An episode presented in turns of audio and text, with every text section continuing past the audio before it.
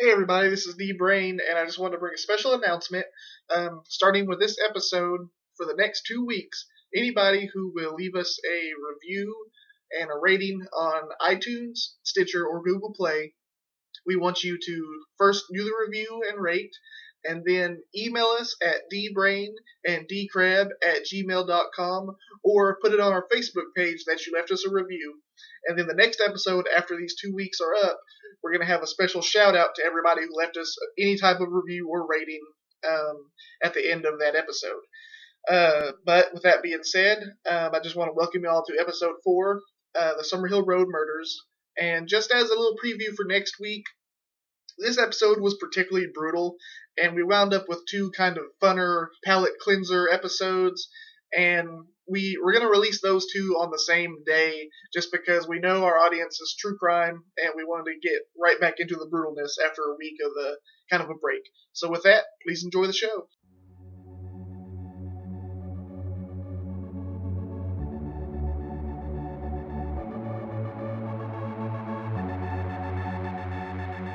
All right, welcome everybody. This is Drew D. Brain Branson of the Hat Trick Podcast, sitting here with, Dustin D. Crab Crabtree. and uh, tonight we're talking about the Summerhill Road murders. Yep. Now, Dustin, I believe this one has evoked many strong emotions from you. Yep. now, this is actually the only one that I've went and told my wife. She's very gorgeous and attractive, by the way, just in case she ever listens to this. No. She's Uh, not gonna listen. you know, and it, it's kind of weird because I don't know if I've mentioned this before, but I I do a lot of my research at you know kind of in the bathtub, and that might sound a little fruity or whatever, but my muscles from work are always sore, so I take baths to relax. I think this is day three of our homosexual ins- insensitivity. we're we're still you know for the gays or For the gays. that was the uh, first problem I brought up. The, the homosexual, the LGBTQ community. we, we, we're supportive. Oh, Manny, I know. stop barking. We're leaving that in. yeah. Uh, no, but I got out of uh, Manny, I got out of you know going to the you know dinner table or whatever to do my research, and I uh, I relaxed my muscles and you know take a bath, whatever. Anyway, um, I got out of the bath after doing research on this case, and you know I, my wife was folding clothes in the bedroom, and I was like, this case just absolutely makes me sick, and she was like, oh well. You know, she stop. the dog's growling. Sorry. Um, she was asking me like, "Yo, what about it makes you sick?" And just the the fact that you know the overall suspect and the one who got charged for this got off and lived his life for uh, 25 years or however much it was. He lived. He was a free man for a long time. I'll just put it that way without getting into too many details. But um, But we're about to get into details. yeah. So let's let's kick it off. You want to do the summary, Drew? Yeah. Um, where do you think I should start? Should I just start with who who we're talking about? here? Yeah. Okay, so we got uh let's see. Should I just talk about Katie? Yeah, we'll talk about. We'll, we'll just list their names first. The Eastburns, that's the family that we're talking about. Uh, Gary's the husband. Uh, Katie is the wife, and they have three daughters: Kara, Erin, and Jana. Um, the uh, this murder, these murders take place on May 9th, 1985. Um, it uh, they don't get discovered until May 12th, which is Mother's Day of 1985. Um, Gary Eastburn was away on a what was it like a training? Yeah, It was officers training. He's Yeah. uh in the Air Force. Yeah, it and they were in Alabama. Yeah, it, it was like a two month or like a ten week.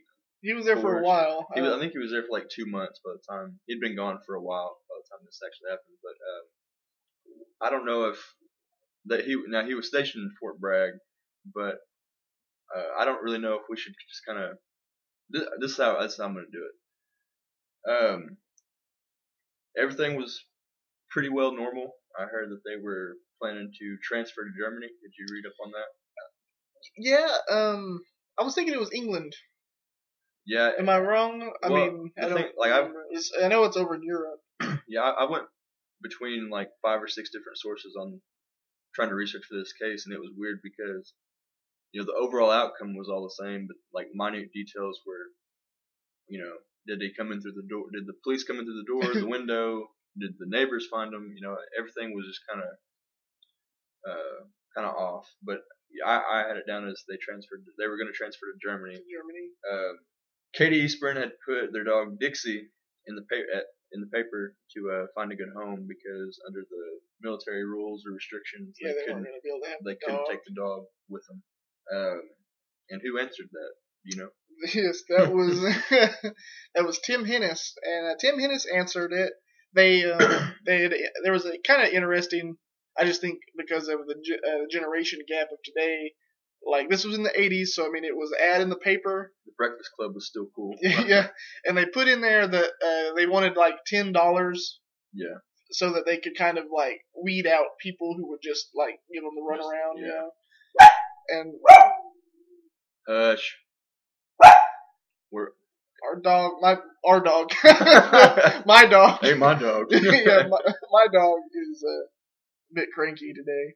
But anyways, um, so they put the ad in the paper for the dog, and Tim Hennis shows up, and he wants to take the dog home to see if, you know, he said if he got along with the dog that they already had. Yeah, I can't remember if like they already they had a dog before they had their daughter, and then like the dog wanted too much attention or something like that. I think that was. I mean, it's not really you don't. It, it's not really a big point to make, but it was somewhere along those lines of they wanted a new family dog that was already used to children.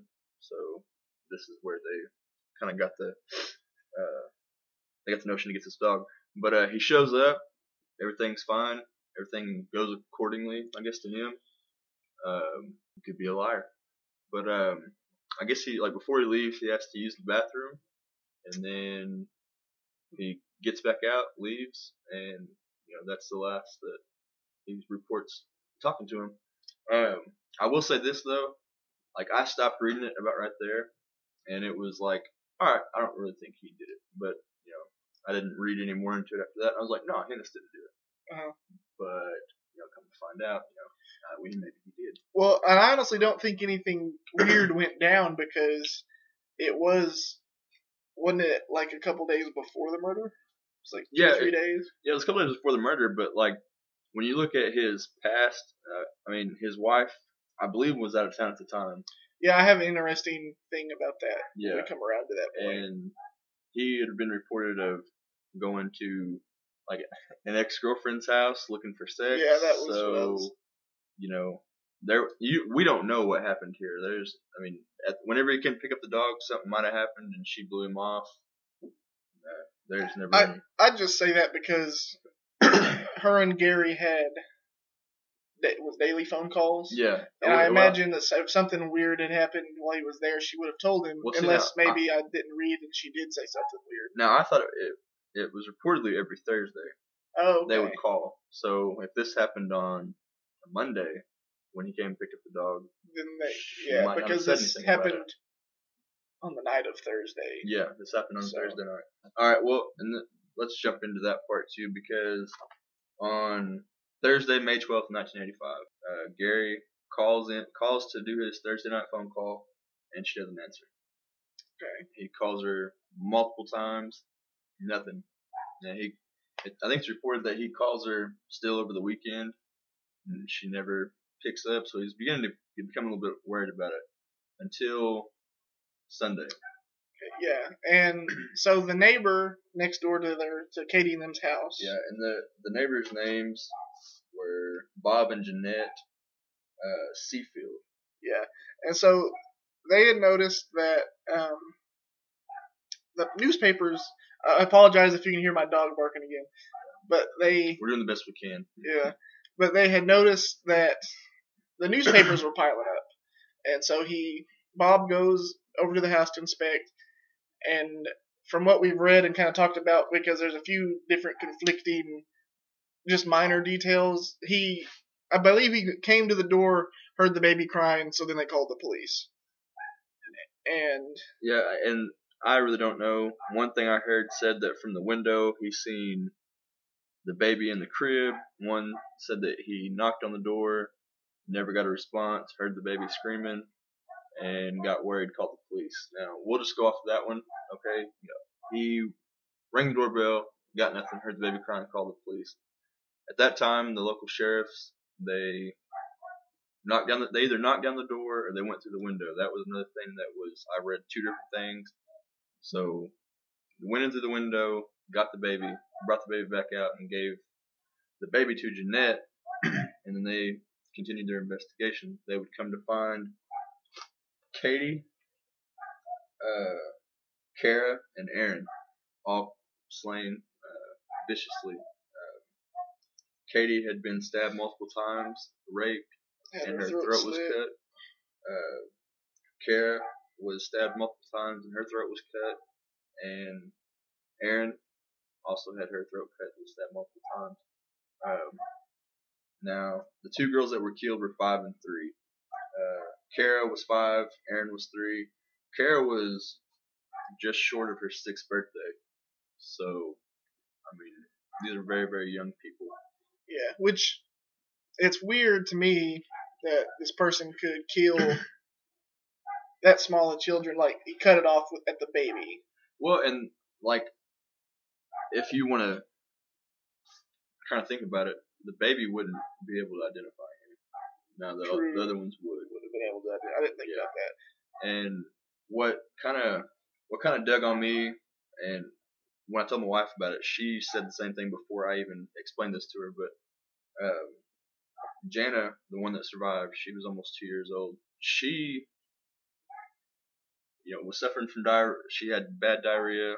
She had been in her crib for reportedly three days, and her teeth were starting to turn black. She was Yeah. so severely dehydrated. The officer said she was about eight hours away from death. So at this point, you're like, well, they got there just in the nick of time. And you know, whenever she's interviewed later on about the murders and stuff, she's saying, you know, I've lived my entire life feeling guilty that, you know, why didn't he kill me? And that's what my wife was. She was like, I can't imagine how she would feel about that. But she also, I mean, whenever she goes to the graves of her mother and her two sisters, you know, either, you know, her friends or maybe not even, maybe not her friends, but her dad especially, you know, he might cheer up and she says she report they report that she doesn't. And the simple fact is she has no memory of who they are. She just knows what happened to him. You know, lives with kind of like the guilt of, and you know, I should have, I should have died that day with my family. Yeah. And I can't imagine how that would feel. Just the, I, I don't know if it would be guilt, but survivor's remorse, I guess you'd call it. Yeah, they call it survivor. I think they actually do call it survivor's guilt in some thing. But so you know, the cops come, they find this scene, and uh, they find out from a man named Patrick Cohn. Oh, and one thing I wanted to point out, it wasn't a Chevelle. It was a Chevette. It was a Chevette. Yeah, and that's they're two completely different cars. But what they look Okay. like a, I, I I've only seen one, and it kind of looks like a Fox Body, Fox Body Mustang ish. Like it's Uh. it's not, but I mean it, it's more of like a Geo Metro looking car to me anyway. Okay. Because I yeah I wrote down Chevelle. Yeah, but and that's what I had heard at first too, but they were it was a it was Chevelle. a or a Chevette, Chevette. Chevette. Okay. So Patrick Cohn is a man who he was like a janitor, and so he was going like he got up early, started early, and you know because the cops were trying to find anyone who would have information about suspicious happenings that night. Which every which they do, they, they get out there and investigate. Yeah. So this guy, you know, he comes forward and he says that he saw a man leave. Did he did he Well- see him actually leave their house? it, it says that he ran into him, but before we kind of get on this, they call in uh, Robert Biddle and Jack Watts. They're homicide detectives, and we'll talk about them later. But whenever they were discovered on Mother's Day, uh, they called them at around 12:30, 1 o'clock, and they were both with their mothers, um, as you would be on a Mother's Day. But and I wanted to put that in there because we'll we're gonna kind of put in some of their references and quotes here towards the end of it. Yeah, and actually, before I finish the thing about Patrick Cohn, we need to mention how they got a hold of Gary because we didn't bring that up. Yeah, and that's this is this is like it was cringing to to hear, but Yeah. um, he had called for you know however many days trying to get a hold of his family. He gets a call that Sunday on Mother's Day, and they tell him, "Hey, you got a phone call." And he says, "Is it my wife?" And they said no. And he picks up the phone and says, "How many of them are still alive?" And you know, just he knew something was wrong. I mean, he's however many miles away, like 500 miles away or whatever it is, Yeah. and you know, he's sent back to you know be with the be with the family, but they don't tell him. They they just say there's been a death in the family. Yeah. You need to come home. And um, so he gets home. So, anyways, the you know the police they start talking to this Patrick Cohn guy. So he sees a guy in the area around 3:30 in the morning carrying a garbage bag over his shoulder, Mm-hmm. and this man was wearing jeans, a knit cap, and a black members only jacket. And he got he he actually talked to Patrick Cohn.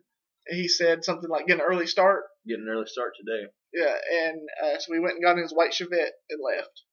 So the police get them to do a composite sketch about um of this man.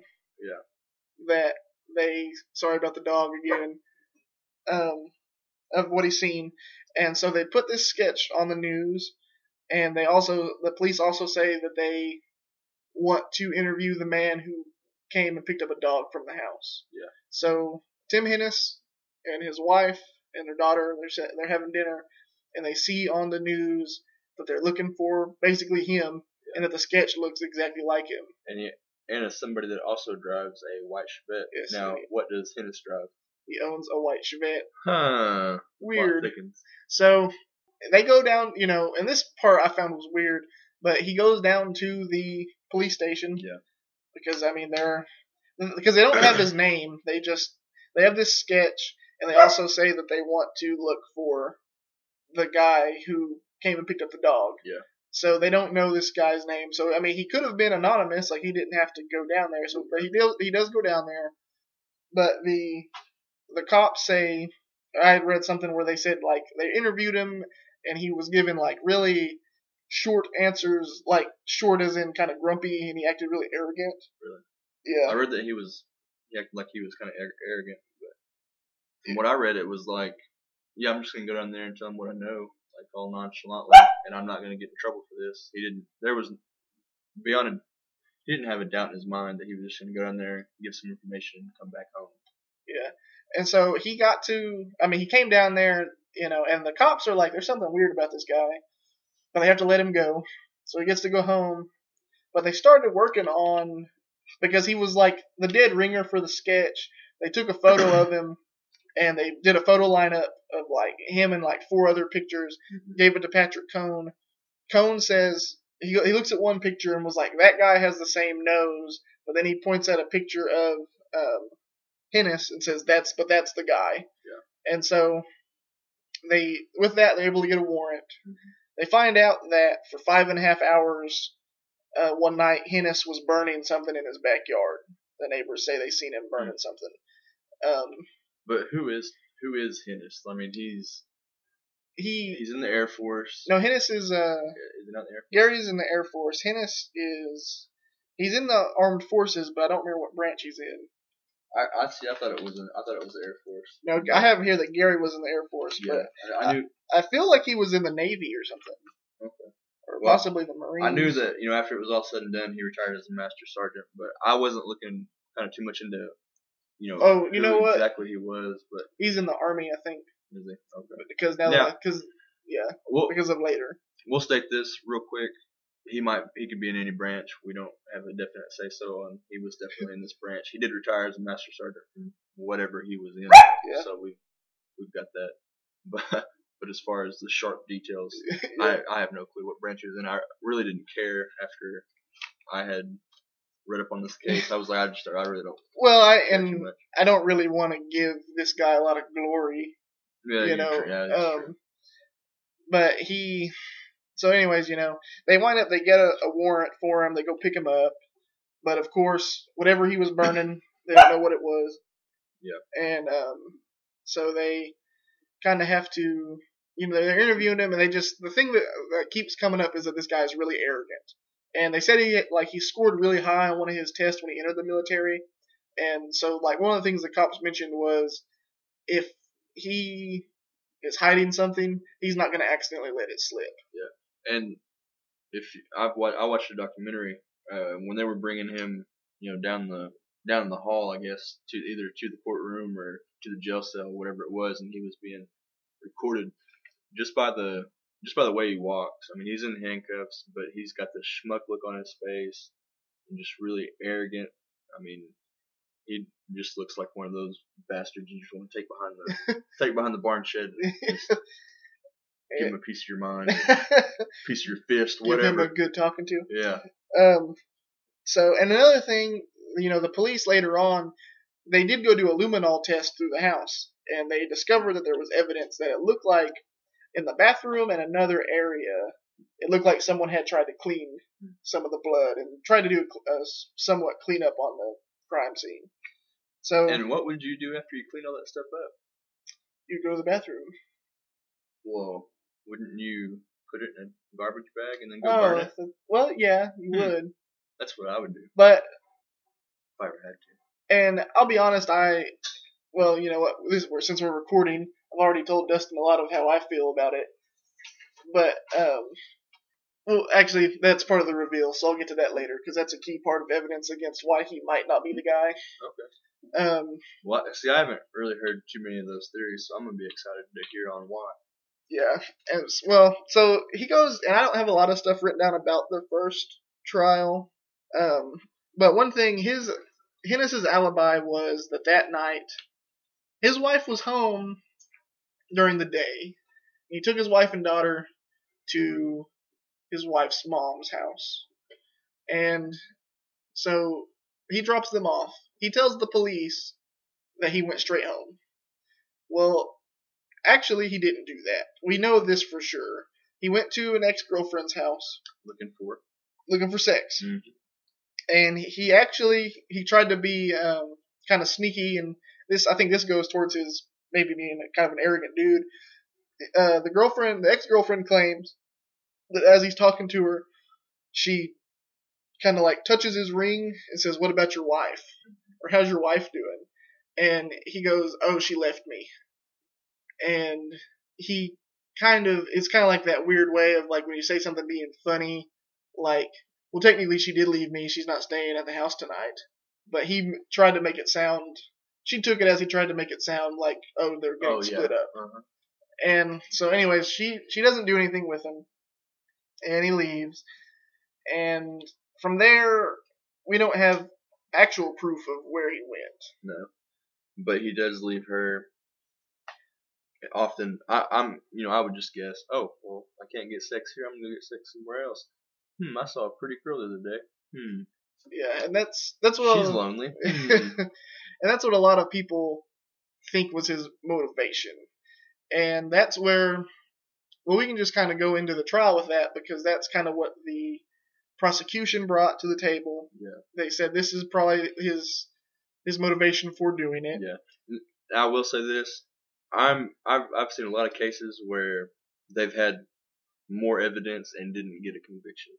They had they didn't really have that much evidence and they still got him convicted. Yeah. And he's you know he's sent to death row. Yeah, he's sent to death. There is, you know, they talk about the prosecution lawyers having um, these pictures of the murder scenes, and they're showing the jurors, and they're making a big deal. And like in their closing statements, they, you know, the guy like dramatically slams them down and points at Hennis, and he's like, "There's your baby killer right there." And so, And you know it's it's odd too because in cases where the person who you know is being prosecuted of the crimes when, when he actually didn't do it you know, there's been a lot of evidence that the defense have tried to put into play, and the prosecution and the judge will you know, rule it as admissible, where you can't use it. And you know, if you look into a lot of these cases, a lot of them they only let people use evidence that's going to like point to no he did it and nothing of no he didn't do it and that's just the way that our system works and if you don't want to believe me on that look up any kind of case records. And listen to some listen to some other podcast about wrongful convictions, whatever. This happens a lot. Yeah, and a lot of it has to do because like they'll say things are inadmissible in court, and they don't. It's like they try to not have so much um, evidence, or not exactly evidence, but just things that would sway the jurors to be like, this person's just an all-around bad guy, so maybe he didn't do that. Maybe he didn't do this, but I think he should go to jail Yeah. anyways, kind of thing. But they, after this trial, they find him guilty. They send him to death row. Mhm. Now, his lawyers wind up uh, appealing, and they say that because of the use of those pictures, it was making the jurors like it was emotionally messing with the jurors, making Yeah. them Well, he's the one that they say did this. These pictures are so bad. This crime scene is so bad. Yeah, he did it. Yeah, and so now, after he's been convicted, um, Gary, um, he wound up going to wherever it was that like he was supposed. He took uh, Jana Yeah. and went to wherever he was supposed to be stationed at overseas, and he, he eventually gets married again to a, like a nurse Yeah. over in England or somewhere Her around there. Liz. And I don't know if that happens before or after this point, but It happens after. Okay, so it was like one of the cops. Was it one of the cops or one of the lawyers called him and was like, "You need to come back because Hennis is getting a retrial." Well, I think he might have been already back by then, but yeah, they called him and said, yeah, he's getting a retrial. Yeah, I just I had something. I just really think that he was still overseas and someone called him because it was basically like he went and was trying to be like new, you know, fresh start, start, get over it, and you know And this guy's been convicted. Yeah, and he might he might have still been overseas. I just I wasn't. I just because it just sticks out in my head because I can remember just thinking like, man, you're halfway across the globe. okay. You think the dude that killed your wife and your other kids has been put away, Mhm. And then because I remember I can't remember if it was the lawyer or the detective, but they there was a quote of them saying, "I never wanted to have to make a phone call like that Yeah. because you're basically having to call and be like, you thought it was over." Yeah. And he said, "You need to come back." Was like the quote, like you need to come back. Hennis is getting a retrial, so he comes back because he's gonna have to talk in the trial. Yeah. And they, so he comes back. This time they can't use the pictures, mm-hmm. and the defense starts coming up with all this stuff, and some of it is kind of hard to argue. Um, they find this kid, which makes me wonder, you know, like where was this guy the first time around?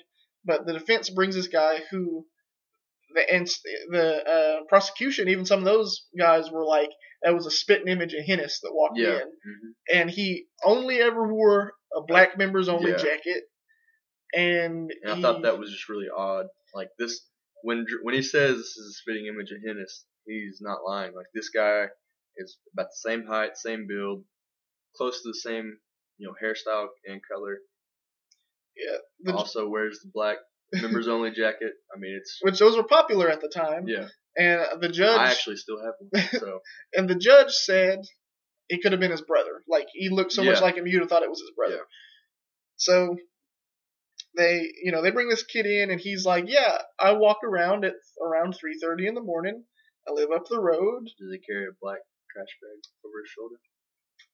I don't." It's actually a book bag that he was it, carries. was it a book Yeah. bag? Okay. I don't know about that part. And I I want to feel like they said, and this guy drives a white Chevette.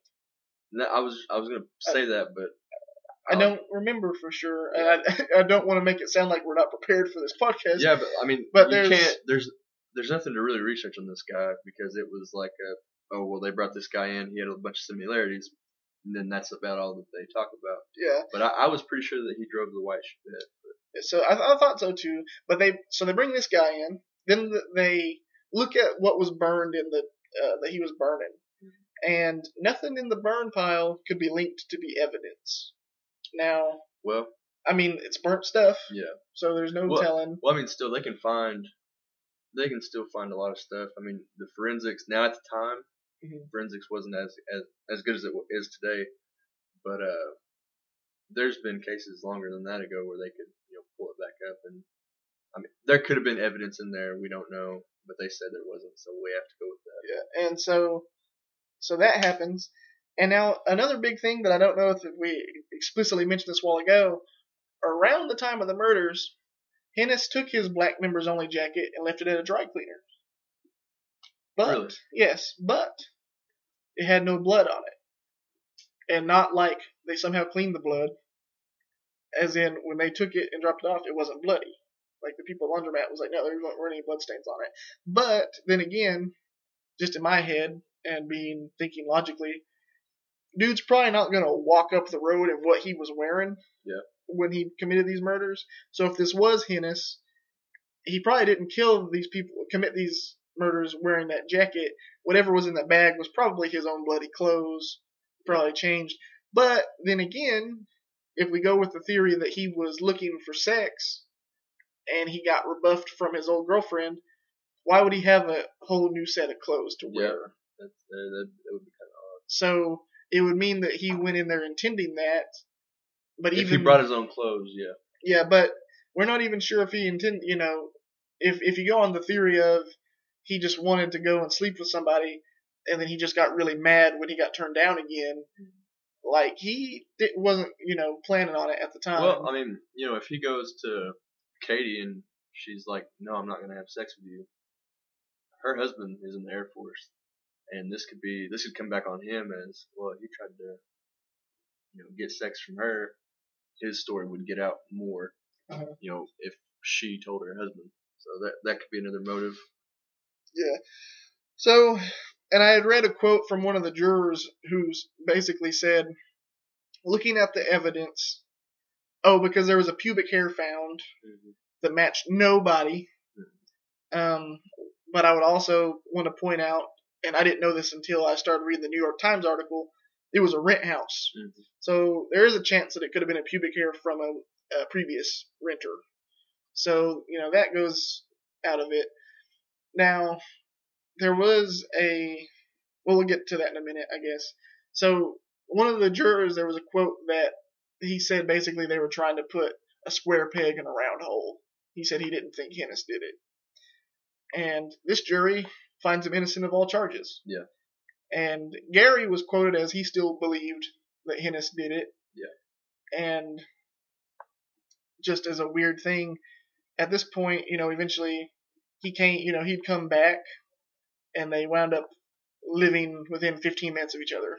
Yeah, and, like it was, well, and it was more of over time too because now Tim Hennis goes on and after he gets out of jail, he's interviewed by like a kind of like a 2020 show.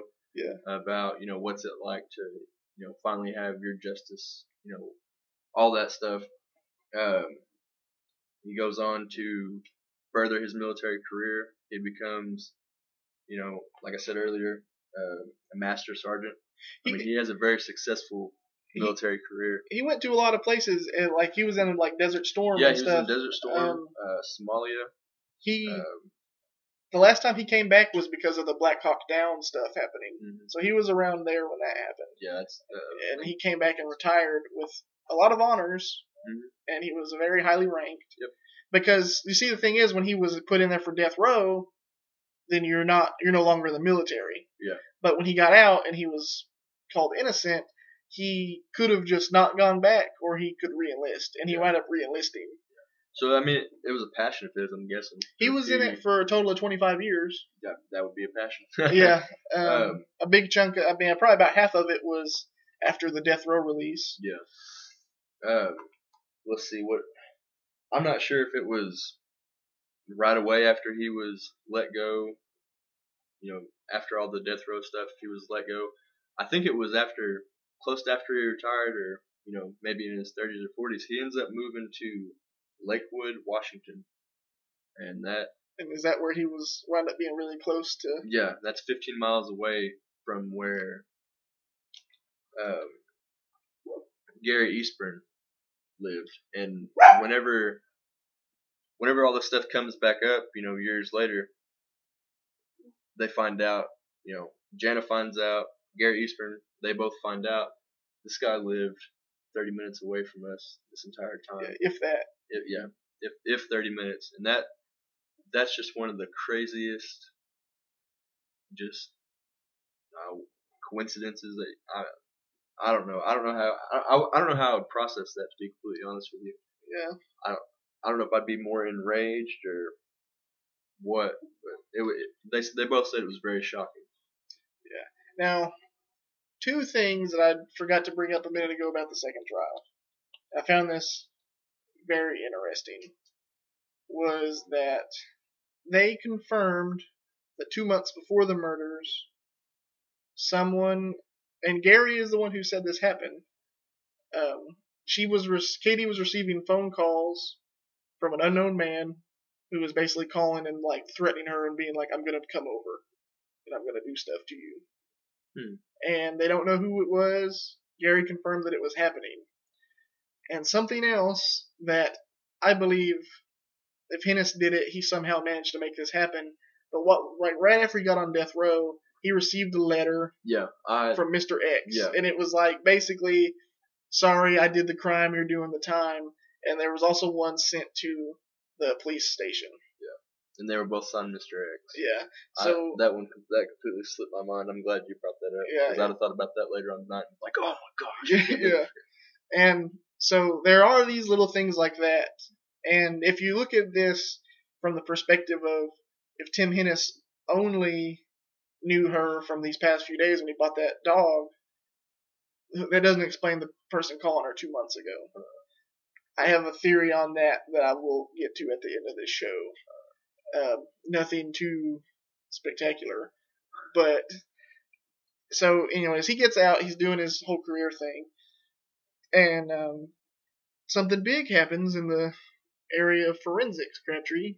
Yeah, and this is kind of ends up being the smoking gun of the whole case, and this is why I mean I factor in you know the note that he was sent by Mr. X, um, all this stuff on why he didn't do it, and then this comes up, and I'm like, all right, you know what, I I'm you did it, Tim Hennis, you did it. Um, forensic, you know, forensics has come a long way since 1985, and now we can better process sperm samples. Now, I thought in the 80s you could still match, you know, sperm for sperm because he gave You- hair follicles test, he gave sperm, he gave blood, he gave everything 10 minutes did. And now, you know, years later, they, some this guy is going through the cold case um, boxes. Yeah, I think it was like the Innocence Project or something. Yeah. Part was part of it. And the thing, you know, I think in the 80s they knew they were going to get to be about where they could test sperm, so they started taking those samples. Because for a long time, the only thing they could do with sperm samples was if the person wasn't a non-secretor, they could find out their blood type through through the like semen samples and stuff.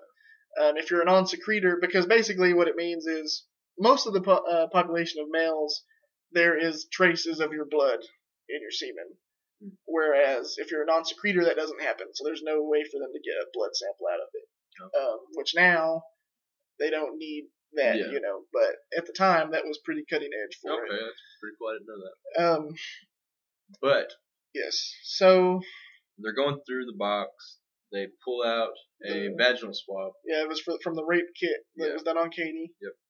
And whose sperm did they find? They said that it was there was only a one out of like quadrillion chance that it wasn't Tim Hennis. Exactly. So that's a big odd Yeah, that's to basically uh-huh. say. So they said, yeah, it was Tim Hennis. And this is where I got revved up, and then Drew kind of I had to some of my uh, I had to cool down the Crabtree. yeah Drew Drew pointed out that some of what I had heard was wrong, and you know I'm you know down to listen to whatever, but Maybe They I should talk to you about this now, Crabtree. You're fired. but they Shout out to you, President Trump. you find You're fired. they uh You've been terminated. So, anyways, well, they before before we get into that, let's. I'll go. I'll go from there. Okay. They find out that this is more than like this is Tim Hennis, you know, sperm and in the vaginal swab. So what they do is like really really clever and yeah, because awesome. because of double jeopardy. Yeah. They couldn't try him again Mm-mm. because he'd been found innocent. Yep. So, this man who had retired from the military like 10 or 15 years prior, gets a knock on his door. that he has to be reenlisted. You're being, reinli- being reinstated. Yeah. And then He's court martialed. he's court-martialed for murder. so so and it was very sneaky. Yeah. Um and they they go, he goes to trial. I don't have a lot of notes about that trial except for the fact that he was found guilty. Well, and if you listen to his defense attorney, he he says no. The the sperm sample is not plausible evidence because they had consensual sex. But whenever they first when they did the first trial, the defense attorney asked him, he's, he was like, you know, behind closed doors, look, did y'all have sex? Because we need to know this. And Tim Hennis said, no, we absolutely did not. You know, didn't want that to get out to his wife, I'm guessing, whatever. Okay, there's sperm found in the vag- in the vaginal swab that is yours. Yes. Okay, so yeah, it's like, hmm, they didn't have consensual sex. Maybe he is the one that raped her, and that's so. I, you know, I'm pointing, I'm putting two and two together. Like, okay, yeah, he's the one that raped her, and then there's reports of, well, there was a condom wrapper that was found, and the defense attorney kind of makes the, you know, the point of they had consensual sex. I'm like, okay, the condom wrapper, you can rule that completely out because there was semen found in the vagina. I mean, you, like that, that's what kind of just hacked me off. And um, the defense, I think it was the defense attorney, and this is what stuck me. And if I was Gary Eastburn, I probably would have came unglued. But he basically says in the trial, he said that is not from rape. They had consensual sex, and then whenever he brings that to the attention of you know the jury, the judge, and all the people in the courtroom, everything just got silent. And he makes the comment, "Hit a hard spot there, didn't I?" And then just goes and sits down. And I was like, "You've got to be kidding me!"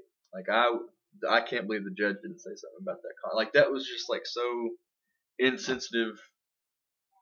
I, it just it's really hacked me off. But it actually ends up going in the Eastburn's favor because the judge is like, no, no, no, no, no. he's guilty. Or well, I mean, you know, the jury, but Yeah. um, and then he is charged again with death penalty.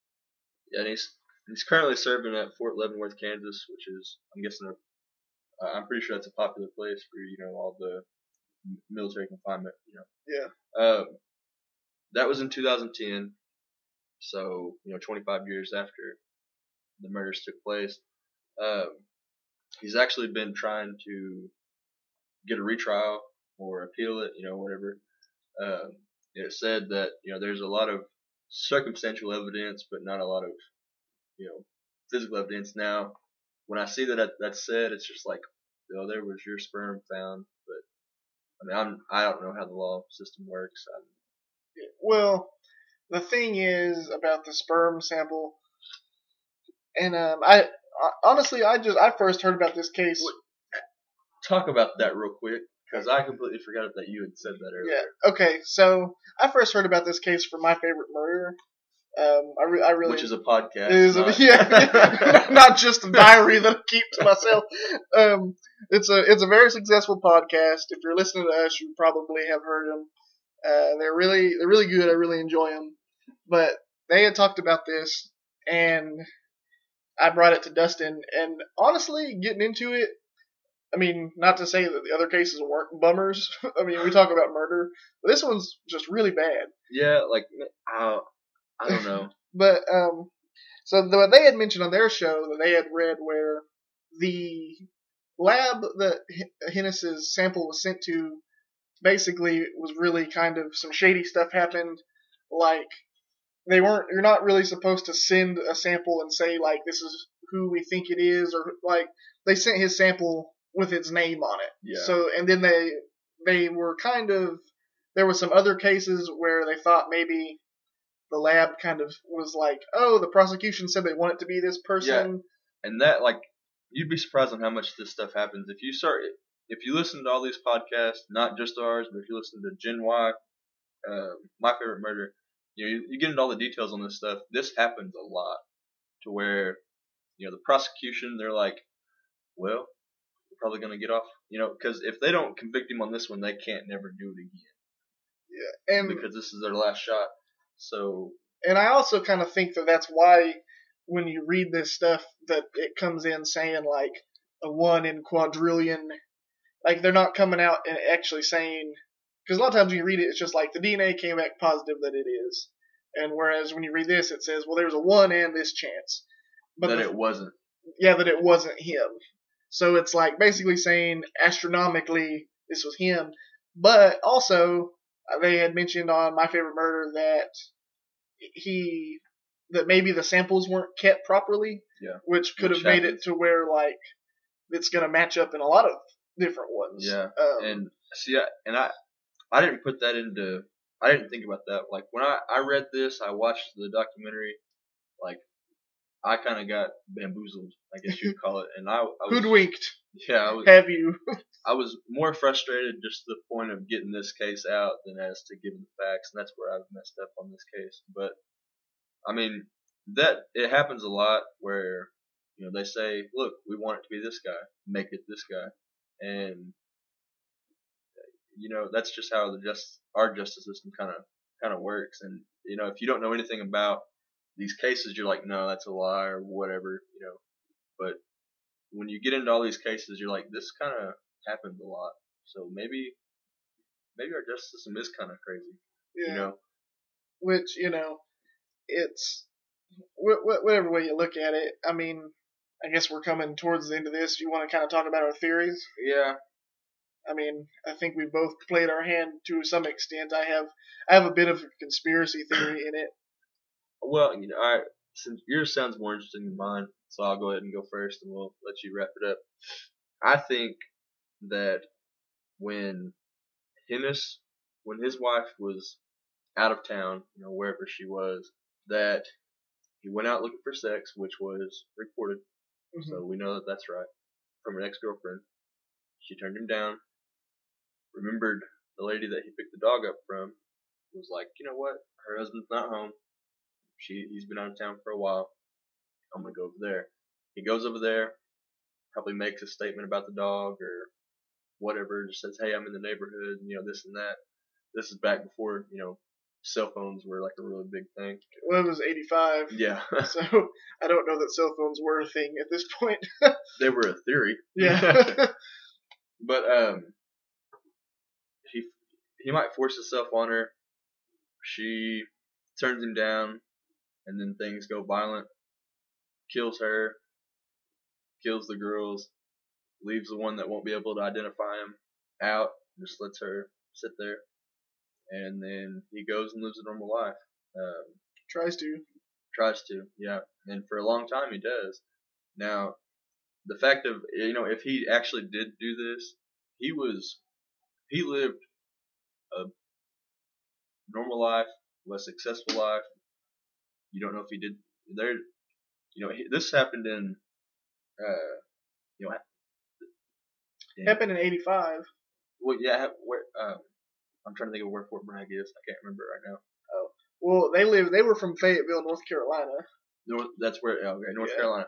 All right, this happened in North Carolina, and then you know through the course of his life, you know he's moved to, he ends up in Washington. That's where he was living at. So you know along the way he could have done this to somebody else, and we don't ever we don't know. But that's the thing that really irritates me about it. You know, looking at looking at it from every angle, I can't necessarily be like, yeah, he did it now. But the biggest part of me wanted to believe, yeah, he did it, but now I'm not so sure. But that's my theory of, you know, he did this, then he went out and lived a normal life, and that's just where I got irritated and was like, oh, you bastard. yeah. I mean, my theory, I think that leading up to him, I think he went to his girlfriend, his ex girlfriend's, tried to hook up with her. She rejected him. And I think he did go, you know what, that girl, she was alone. Mhm. Maybe I can go talk to this woman and maybe maybe I can spark something up. I'll go over there under false pretenses. So I think he goes, tries to talk to her. I think things go bad. Now, where I where I kind of get into a conspiracy theory uh, kind of deal, I think that he probably had somehow got someone to help him clean it up. And I say that because they honestly don't really have any evidence that he was there. Yeah. You know, like as far you- other than the semen well, sample. yeah, and you said the boot prints too. Yeah, there was some, like some shoe prints that were like three sizes too small for him, and they can't explain that. Well, now, was it, were they covered in blood? No, I just well, I don't remember. Or were they just like maybe a little bit dirty?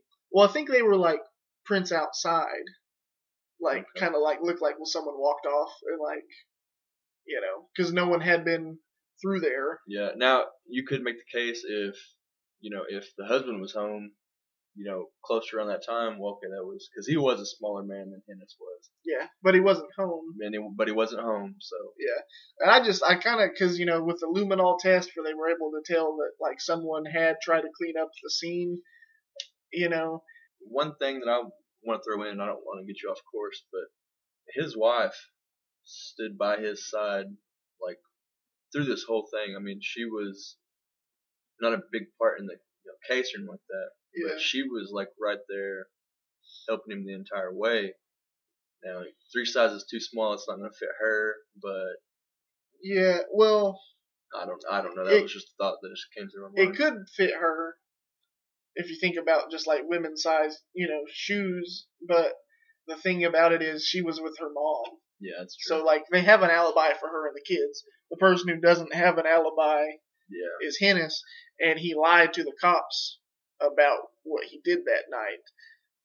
You know, you could say if he went to his ex girlfriend's house, he just didn't want his wife to find out. You know, whatever. yeah, But I, I mean, I feel like if we're if I'm gonna go with the theory that he did it, that, then I feel like Hennis did it. Had somebody come help him clean it up. or maybe hmm. somebody was there helping him kill him too. Yeah, and I've thought about that too. My only thing is, I can't fully believe. I honestly think that it was probably Hennis who the uh, who Cone seen outside that night. I I kind of feel like the defense probably scrounged up some guy who fit the profile, which is really strange to find someone who is a spitting image of him. Yeah. But and also, I mean, we didn't really bring this up, but Cone, in between the time of the first trial and the retrial, when he, He flipped, didn't he? well, no, he um, he, they just kind of discredited him because he had a bunch of drunk driving incidents Yeah. and like. Because it kind of went to his head being a witness, and so he'd Well- get pulled over, and he'd be like, "Call the call the chief. They know who I am. I'm helping y'all. You can't do nothing to me." He would like Yeah. say things like that, and they were able to basically paint him as like a thief and a drunk, and so the jury the second time around didn't really take him seriously. Yeah, and and you see a lot of people in cases, you know, if any information's needed or whatever, you get all these people calling up that want their 15 minutes of fame and they want credited spot. You know, if there's any reward money, you know, you get a lot of people that they're like, well, yeah, I'm gonna, I'm gonna call in, and mm, they might not necessarily want to give false evidence, but I mean, you, you see that a lot. Everybody wants their And time in the spotlight. I mean, I think Cone was telling the truth of what he saw, but I just feel like they went to his head afterwards, and Yeah. so it didn't hold up in the next trial. But one interesting thing to think of, and it just kind of came to mind, we do have proof that an unknown man was calling her Yeah. two months before. Could it possibly be maybe not that that was Hennis, but what if that's someone Hennis knows? And then what if Hennis goes to check out the dog to kind of scope out the house Mhm. because you know maybe the person who was calling knew the family, so maybe they couldn't come in and be like, you know, Or you could also throw in, well, what if he was, what if Hennis was the one that was calling him, you know, yeah, and giving those creepy things, and then oh, the family that I'm calling and harassing, they put an ad in the paper. I'm gonna go pick up that dog, yeah. and So there, I mean, there's a lot of rabbit holes you could go down just theorizing. I mean, and all that is just kind of our own theories. But one thing is for certain, he's been found guilty. Right now, he stands guilty. He's on death row, and um, he's he's had he's been trying to get an appeal for a long time. yeah. And I mean, I have there's aspects of this that give me doubts, Yeah, and that, and now that I put everything kind of on paper and listen to everything out loud, I'm not just like sitting here in my own thoughts. I mean, I have doubts too now, and that yeah. really hacks me off because of you know how I came into this case. But I, I just feel like there's it's too late now as far as like getting really new investigation going on um, evidence, but I feel like there's other leads that they could have followed up at the time. But you have this dude and you have a lot of circumstantial evidence against him. So, you know, I mean, I can't even come out and tell you for sure that I think he did it because I really don't know at this Yeah. point. But I do know that The fact of the matter is, even if even if he didn't do it now, it's just like, well, this has been going on for, you know, a long time. 32 years, and I, it it's really sad if he didn't do it. But even if he was to get out, no matter what you do, he's always gonna have the name. Yeah, I mean, he's never going to get away from it at this point. If he did get out, he's still going to have that stigma. and that's sad. Yeah, because if you are found, I mean, he was already found innocent once, and it sounds like he basically, after he got the innocent thing, a lot of people in his new life didn't know. You know, I mean, that's not something you're gonna go around talking about. Uh-uh. But in this day and age with the internet, and I oh, mean, Oh yeah, we're sitting here talking about it on a podcast, yeah. so people We weren't know. even we weren't even thought of whenever this Yeah. whole thing went down. Yeah, but uh, Have we told them how old we are? no, I don't think so. How's how's about let's let's let's take a quick break. What- let's all right. Let's end the summary. That's this is just kind of how we kind of view it. I will say this: I went, I researched this case and I started researching this case, and I got so worked up that I was just like, no, I'm just gonna, Ruined his week. I'm just gonna rant on this. And now that you know, I, I see Drew's stuff, and you know, I listen to everything out loud instead of just replaying everything in my head. You know, I've came to, I, I think he did it. I really do, because if he would have came out and just been honest the first time, you know, if if you're being if you're about to be char if you're about to be if you're suspected of murder, you're gonna tell the truth to try to make yourself look as innocent as you possibly can. Yeah. So, now I feel for the family, um, the the daughter that was left, the husband that has to live with this for the rest of their life. I feel for uh, the Hennis family. You know, I can't imagine you know going through all that. I mean, that, that would suck. Yeah, and it's not the fam the Hennis family's fault if this guy did it, you know. So it shouldn't really be any hate in their way. No, because you know the daughter, the daughter of Hennis is the one that's gonna have to really. She's gonna have the longevity of putting up with this because eventually her mother and father will die. Yeah. And she'll she'll outlive them, so she's gonna have to, you know, be the one that puts up with this crap for a long time. But I think that pretty much wraps up the Today's case, Summer Hill. Summerhill Road Murders. Mhm. But uh, we'll be back with our next hat trick and our next topic, and I guess we're going to tell you how old we are. Yay! Yay! Well, Dustin, that was uh, one of our more depressing cases. For me at least. Yeah, Um, you are. I'm glad it's done for your own sake. yeah, this one, like, just at work or whatever, thinking, of, I mean, I, I have a lot of downtime at work. I mean, I work hard, you know, but there's a lot of times where what I do, you know, you'll, you'll get like five minutes where stuff's kind of slowing down. You'll sit back and like think about, you know, whatever. And about three out of the, three or four out of the seven days that I've worked so far, I'm just like, uh, It's been on your mind. yeah, it's been on my mind, and I don't, I, I don't personally, I don't feel like I did it justice, but I feel like it's off my chest now. So Yeah, I feel I get this feeling on for myself on this one, like we didn't quite.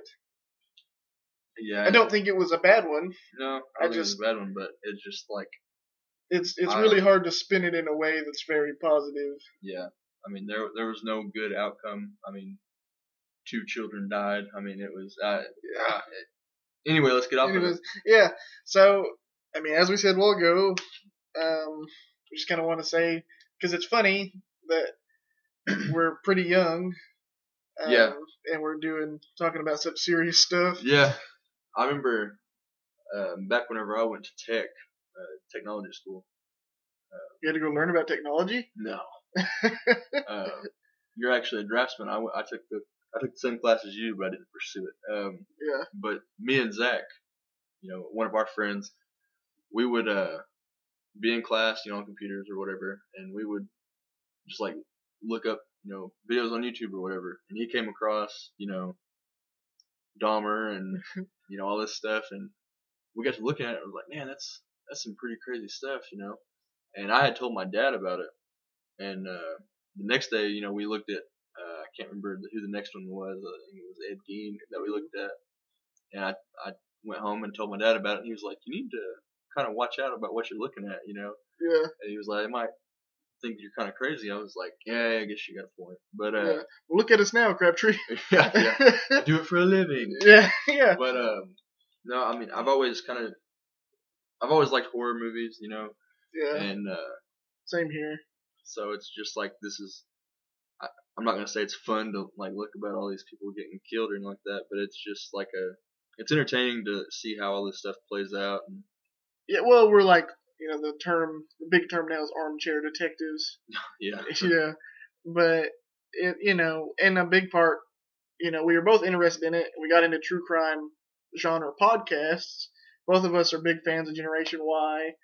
Um, I really like Last Podcast on the Left, My Favorite Murder, yeah. you know, and um, just kind of thought we'd give it a shot. yeah. I mean, it, even if it doesn't take off, it's something fun to do. I mean, just for the, you know, necessary. It's not necessarily like it's like we get off on anything like this, but Yeah, it's it's entertaining. I mean, it's stuff that we you know enjoy doing. So and it's it's kind of an outlet. yeah, For, you know, we we can't have these kind of conversations with people on the street because yeah, because then we'll be crazy. Yeah. but uh, you know, just for the record, uh, D Brain, that's me. I'm 22. Yeah, And then we got the Crabtree here. the D Crab. Yeah, I'm 21, almost 22. Be Yeah. 22 in May. But um, you know, with that said, Dustin, if you would like to hand me the hat, Yeah. it's your turn to pick a story out. You know, actually, we mentioned hashtag We Want Tony on the last episode.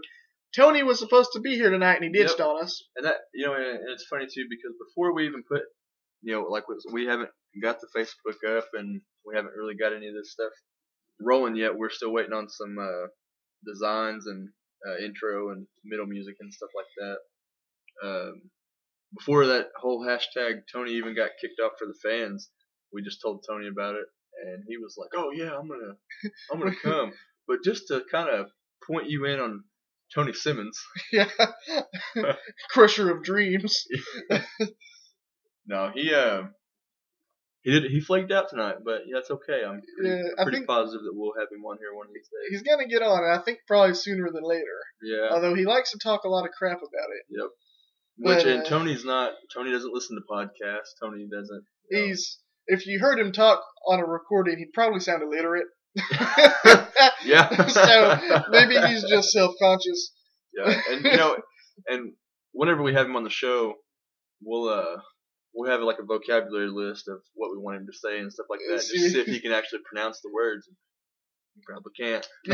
You know, I wonder if the fans That's hear just a joke. if the fans hear this, they probably think we have some like it's like Chunk from the Goonies as a friend. No, No, Tony, Tony's a good guy. He's, Speak for yourself. yeah. that, that is the Crabtree opinion on Tony. I hate him. No, no, we do love him no matter what how much crap we talk about him. But it's time to pull the next topic out of the hat and uh, shake it up a little bit. yeah, it's a good one, Crabtree. Uh, So we can bring some more some more hard truths to the fans. yeah, and I will I will say this: we do put some topics in here that are kind of off true crime a little bit. Um, we maybe for like a down week. we all need a break. you know, we put in hours and hours. Of, Crabtree, you know, he comes in, looks like a madman. I think he's picked up a smoking addiction. no. no, he hasn't. But I mean, I kind of feel like I want to. I told him that we'd be like a couple of the like hardened detectives on TV, like you watch us drinking straight out of bottles of whiskey, and we're just instead of you wouldn't believe the things we've seen, it's you wouldn't believe the things we've read. yeah. Just grown out with like this woolly mammoth of a beard, yeah. wild eyed, no jobs. I've been through a lot. we have signs that say "Will Podcast for Food." All right, but now let's uh, let's pull the topic out. Now, if you if the next topic we pull out is kind of off true crime, I just want to let everybody know that yeah, we do have some softer topics, some that are more of like a debate, storytelling, stuff like that. Um, But I will crime them up. yeah, I will find some weird way to do it. LeBron James is a time traveler. I'm just saying that right now. no, this was Colonel Mustard. With a candlestick. in the laboratory. Alrighty. Is it, Crabtree? This is movie debate. Movie debate. This one's actually going to be a fun one because I can go on and on about my movie, and I'm not going to say it right now. I'm not going to let Drew know about it, which he might know my favorite movie, but I'm sorry, Dustin. I'm gonna have to let everyone know. I already know it's the Notebook. damn. Damn you, Branson. that will, however, not be my movie, but He does love it. I actually do like it. I've never seen it. You haven't lived life yet. well, with anyway. that said, thank you for listening, and uh, we'll be back next week with Yep. a very epic movie debate. yeah, thank you for uh, tuning into the Hat Trick Podcast. Cue music. Yep.